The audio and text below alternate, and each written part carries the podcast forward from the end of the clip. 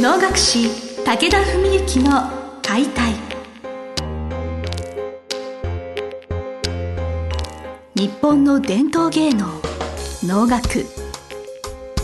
それはユネスコ無形文化遺産にも登録された我が国を代表する舞台芸術。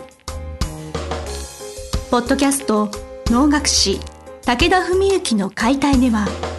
観世流シテ方として数多くの大曲を演じてきた能楽師武田文幸が600年以上の歴史を持つ能楽を優しく解説。能楽師として自らの経験とその思いを語ります。はい、今週も始まりました。花をつかむ心を広げる能楽師武田文幸の解体。司会進行の小菅です。文幸先生、今日もよろしくお願いします。よろしくお願いします。前回ですね、77年会の背景であったり、どういった気持ちでそういう会をやられてるってお話していただいたんですけれど、なんかイヤホンガイドについてちょっと今回お聞きしたいなと思います。はいはい、前回の時はイヤホンガイドというか、その初心者に優しい催しみたいな、なんかそういう切り口で始まったのが、僕の話が熱すぎていきなりこうどんどん能楽師サイドの話になっていったように思うんで、ちょっと今日は思いっきりそのお客さん目線というところでね、話させてもらいたいと思うんですけど、よろしくお願いします。まあ、冒頭にワークショップっていうのをやってたって話をね、前回したと思うんですが、それっていうのはどういうことかっていうと、お能っていうのは簡単に言えば古い言葉、まあ、昔の言葉でなんとかにて候とかそれがしとか汝とかそういう言葉使ってるんで分かりにくいわけですよね。馴染みがないですよね。はい。それしかもそこにメロディーがねついて、小菅さん今ね歌い稽古しててよく分かると思うんですけど、はいはい、でそういう中で体験することで、自分も体験することで楽しめるっていうのがあって、声を出すとか体を動かすとか、それがまあワークショップって言われるものなんですよ。で今までの77年会はそこを動線にしてちょっと体験した上で見てもらおうねっていうのをやってたんですけど、今回イヤホンガイド導入っていうのは、実はお能でイヤホンガイドっていうのをやってるっていうのは、まあ例えば名古屋能楽堂とかで外国人さん向けのイヤホンガイドがあったりとか、そういうのをごく小さいところでやってるところもあるんですけど、全体的には業界では全然行われていない、ほとんど行われていないで来たものなんですね。これなんでだと思いますか？ワークショップのお話ですね。はい、イヤホンガイドがなんで、はい、イヤホンガイドはあっても良さそうじゃないですか、お能。でも なんでお能の世界はイヤホンガイドはなかったか、その伝統であったり格式を重んじるだからかななんて考えちゃいますけど、はい、あ、それもまあ一つありますよね。精神的な面では一つありますね。でもう一個ね、その物理的な問題というかとして、まあ、役者サイドのことで言うと、まあ、例えばシステムを作って、この曲だったらこういうパターンの音声ガイドを作りましょうってやったとしても、お能の舞台って速さとか間とか、それからあるいは役者がどこの場所にいて歌ってるかとか、舞の長さとか、全然もう同じ曲やってても役者によってその時によって全然違うんですよ。だからそうすると機械をただ流しておけばいいってことではなかなか成立しないんです。まあ、そういう理由が実はかなり大きい。その取りだめしておいてただ流すだけっていうのが通用しない実況中継型だから、これまでなかなか導入されなかった。はい、でしかもね、それは先に言っていたその伝統格式っていうところにも通ずると思うんですけど、結局じゃあ能楽師じゃない人がそれをやろうとすると、まあ誤解を恐れずに言えば、そこまでお能の流れ分かってないので無理があるんですね、解説するの。じゃあ誰がそれ解説できるっていうと、結局能楽師しかいないんですよ、それ解説できるの。だけど能楽師って舞台に立つ人じゃないですか。はい、そうするとね、じゃあ実況中継でイヤホンガイドの実況中継能楽師がしましょうって言ったら、その人舞台出れないわけであって、それでいいのみたいな、そんなんなしでしょっていうのが、まあ、実は基本であり、プロの能楽師をお一人ガイドのために拘束してしまうわけですよね。そういうことなんです。これはもう大変なことですよ、はい、本当に。だからもう本当にこれははっきり言って賛否両論あるし、非常に難しいとこなんだけど、あともう一個はね、能の公演は基本的に一期一会というかね、もう一日限りの公演、まあ同じ演目を何日もロングセラーでやったりはしないというね、まあ25日歌舞伎のようにやったりっていうのがないので、そういう面で言ってもその時ごとに微妙な違いがあったりするのを役者が肌で感じながら実況中継するしかないっていう、まあそういう理由があって、で、まあそういう中で今回非常に、まあ、みんなで考えたんですけど、まあ、ワークショップをしないし、それでこのイヤホンガイドっていうのは実はつい最近、今年に入ってぐらいに宗則がですね、もう一人の主催者、シテ方の主催者、いとこの宗則が、はい、修和財団さんというところとちょっと縁ができて、そこの財団は、まあ、要するにその伝統芸能の普及啓蒙っていうことに力を注ぐというか、力を貸してくださるというあれがあって、そういう中で各々の業界にこのイヤホンガイドを導入浸透させましょうっていうのを一つのこうコンセプトに掲げてくださって、でその資金援助をしてくださるんです。だから簡単に言うと、まあその具体的な金額はともかくにして、1個の公演でこのイヤホンガイドをじゃあ使いましょうって言ったら、その機器を借りてきたりなんだりするだけでも結局何十万とかかっちゃうわけですね。うん、だけどそれじゃあ切符代に含めるのとか言うとそういうわけにもいかないし、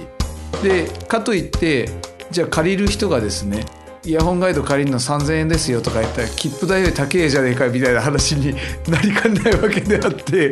でそうなっちゃうとこれは、ね、だからできてなかったわけなんです今まで。で今回はもういろいろみんなで考えて、その財団さんとも相談させてもらって、なんと500円貸し出しましょうという、ね、そういう話になったんですよ。すごいですね、はい、で一般的には700円っていうのが一応推奨されてる金額なんですけど、まあ、ぜひ多くの方にこれ使ってほしいんで500円で、誰が話しましょうか、イヤホンガイドの解説しようかって言った時に、はい、77年会はだいたい2公演やる中で、1日は僕が能の指定で、1日がいとこ宗則が指定でっていう風にやってるんで、互いに違う日にイヤホンガイド担当しようかって話も出たんですけど、さすがにお客さんの前に顔出さないのはなしだよねって話になって、でまあではってことで、親戚のですね、まあ武田義輝と武田高文というはとこですね、いわばまあまたいとこということになる、まあ、父親同士がいとこという関係なんですけども、僕らの9歳とか12歳年下、まあ、一回りぐらい下の子たちなんですけど、はい、まあ、非常にしっかりしてるし、おのおの勉強をね一生懸命やってる子たちなんで、まあ少なくとも10年前の僕らぐらいのレベルでは話せるし、まあ、おのおのことも分かってるので、まずじゃあ彼らに1日ずつ話してもらおうということで、まあ、今回そのイヤホンガイドがめでたくっていうか、まあ、まだ終わってないんですけど、めでたく成立することになったという。いやもうこのお話今日お聞きしたら、はい、これもうめったにないチャンスじゃないですか。そうですね。だからそれがあるなし、まあ、賛否あるってこともよくわかるんですけれど、はい、聞いてみたいですね。イヤホンガイドでお能を見るっていう、そういう体験してみたいなとは思いました、はい。まあ、理想を言うとね、はい、そんなものって言っちゃちょっと言葉が悪いけども、そういうものがなくて皆さんが高い鑑賞力を持ってね見てくださるようになれば一番いいんですけど、理想としては、はい、でもやっぱり今忙しい時代で情報も多様化してるしね、じゃあちょっと気楽にお能行ってみようかなっていう方が、でもやっぱあまりにも分かんないと辛いじゃないですか。3時間頑張って起きてましたとか言ってもね、それだったら気軽にイヤホンガイド耳に片方入れておのおの舞台見てもらったら、まあ楽に楽しめるというかね、ちょっと質問なんですけれど、よく外国の方が日本に、はい、文化人の方とかいらっしゃって、お能を見に来たとかいう、はい、ある話あるじゃないですか、はい、そういう方はなんかそのガイドみたいな、イヤホンガイドみたいなことでなんかいろいろ説明を受けてるとかではないんですか？ですね、それはもう本当に催しによってまちまちですけど、はい、基本的にはあんまりそういうのはないんですね。ただ事前にそういう資料を作ってお配りしたりとかしてる場合はあるし、でちょっと今日も目標の10分最後過ぎそうなんですけど、はい、今の質問で1個具体的な例があって、僕がまだ駆け出しの時に22、23ぐらいの時ですかね、もっと若いかもしれないですけど、ホテルニューオータニでね、四ツ谷の海外の来賓の方々がいらして、その能楽協会主催のそういう接待的な催しがあったんですよ。で協会主催じゃないな、受けたまわりだな、能楽協会受けたまわりの。それでお能の時にまさしくイヤホンガイドを導入したんです。その時はもう一番広いね、宴会場に舞台作ってブース作って、そのブースの中から通訳の人がガイドするわけですよ。ところが台本はあるんだけど、この通訳の人はお能の進行展開がわからない、まさにさっきの話なんです。でどうしましょうってなって、直前に僕はまあ若造ですから当時ね、全く出演予定なかったんですけど、誰かそれを指示できるやつがいないかって話になって、まあ、父が当時理事だったんで、あじゃあうちの息子連れてきますって言って、で僕はそのブースに入って通訳の人の隣に座って、今ですこれですあここですとか言ってやったんですね。でそしたらその通訳の人は素晴らしいできる子って、僕より年上だと思うんですけど超できる子で、なんか隅田川っていう曲だったんですけど、はい、その母親が我が子訪ねて旅をするで、実は我が子死んじゃってました、お墓に行ってお参りしてたら我が子の幽霊が出てくる、それで幽霊と再会するみたいな話なんですけど、悲劇的な話ですね。でその時に僕が通訳さんにもうすぐ子供が出てきますと。でそうすると母親があれは我が子か私の子ですかと聞きます、歯は似て増しますかと答えます、お母さんですかそういう問答がありますってボシボシと先に言っといたら、すごい感情を込めてお母さんみたいな、なんかそういう表現をしたんですね。すげえなこの人とか思ったんですけど、ちょっとうちで雇いたいんだみたいな、雇えないんだけどみたいな、そういうことはあって、でそしてその結末として公演が終わった後に高円宮妃殿下がいらしてたんですけど、非常にお能をよく分かってられる方で、父ともちょっと面識があってですね、終わった後のレセプションの時に今日の通訳の方は一体どういう方なんですかと、何者なんだみたいな、なんであんなにお能のこと分かってるんですかって、一体どういう方ですかって、プロではないですよねと、いや実はあれうちの息子隣に座ってたんですみたい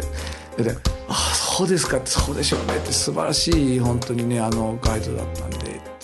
台本にないことまで2人でやっちゃったみたいなね、そんなことがありましたと。結果的にはいよく伝わったというか、はい、感動していただけたということで、成功した例のイヤホンガイドってことだったんですね、はい、なんか終盤ちょっとまさかのエピソードまでちょっと、はい、今日は貴重なお話聞かせていただきどうもありがとうございました。ということでですね、2月の20日月曜日と2月の22日水曜日、はい、77年間イヤホンガイドが聴けるぞということで、ぜひ皆さん足をお運びいただければと思います、はい、ということで今日はこの辺にしたいと思います。文興先生、今日はどうもありがとうございました。ありがとうございました。本日の番組はいかがでしたか？番組では武田文興への質問を受け付けております。ウェブ検索で武田文興と入力し、検索結果に出てくるオフィシャルウェブサイトにアクセス。その中のポッドキャストのバナーから質問フォームにご入力ください。ぜひ遊びに来てくださいね。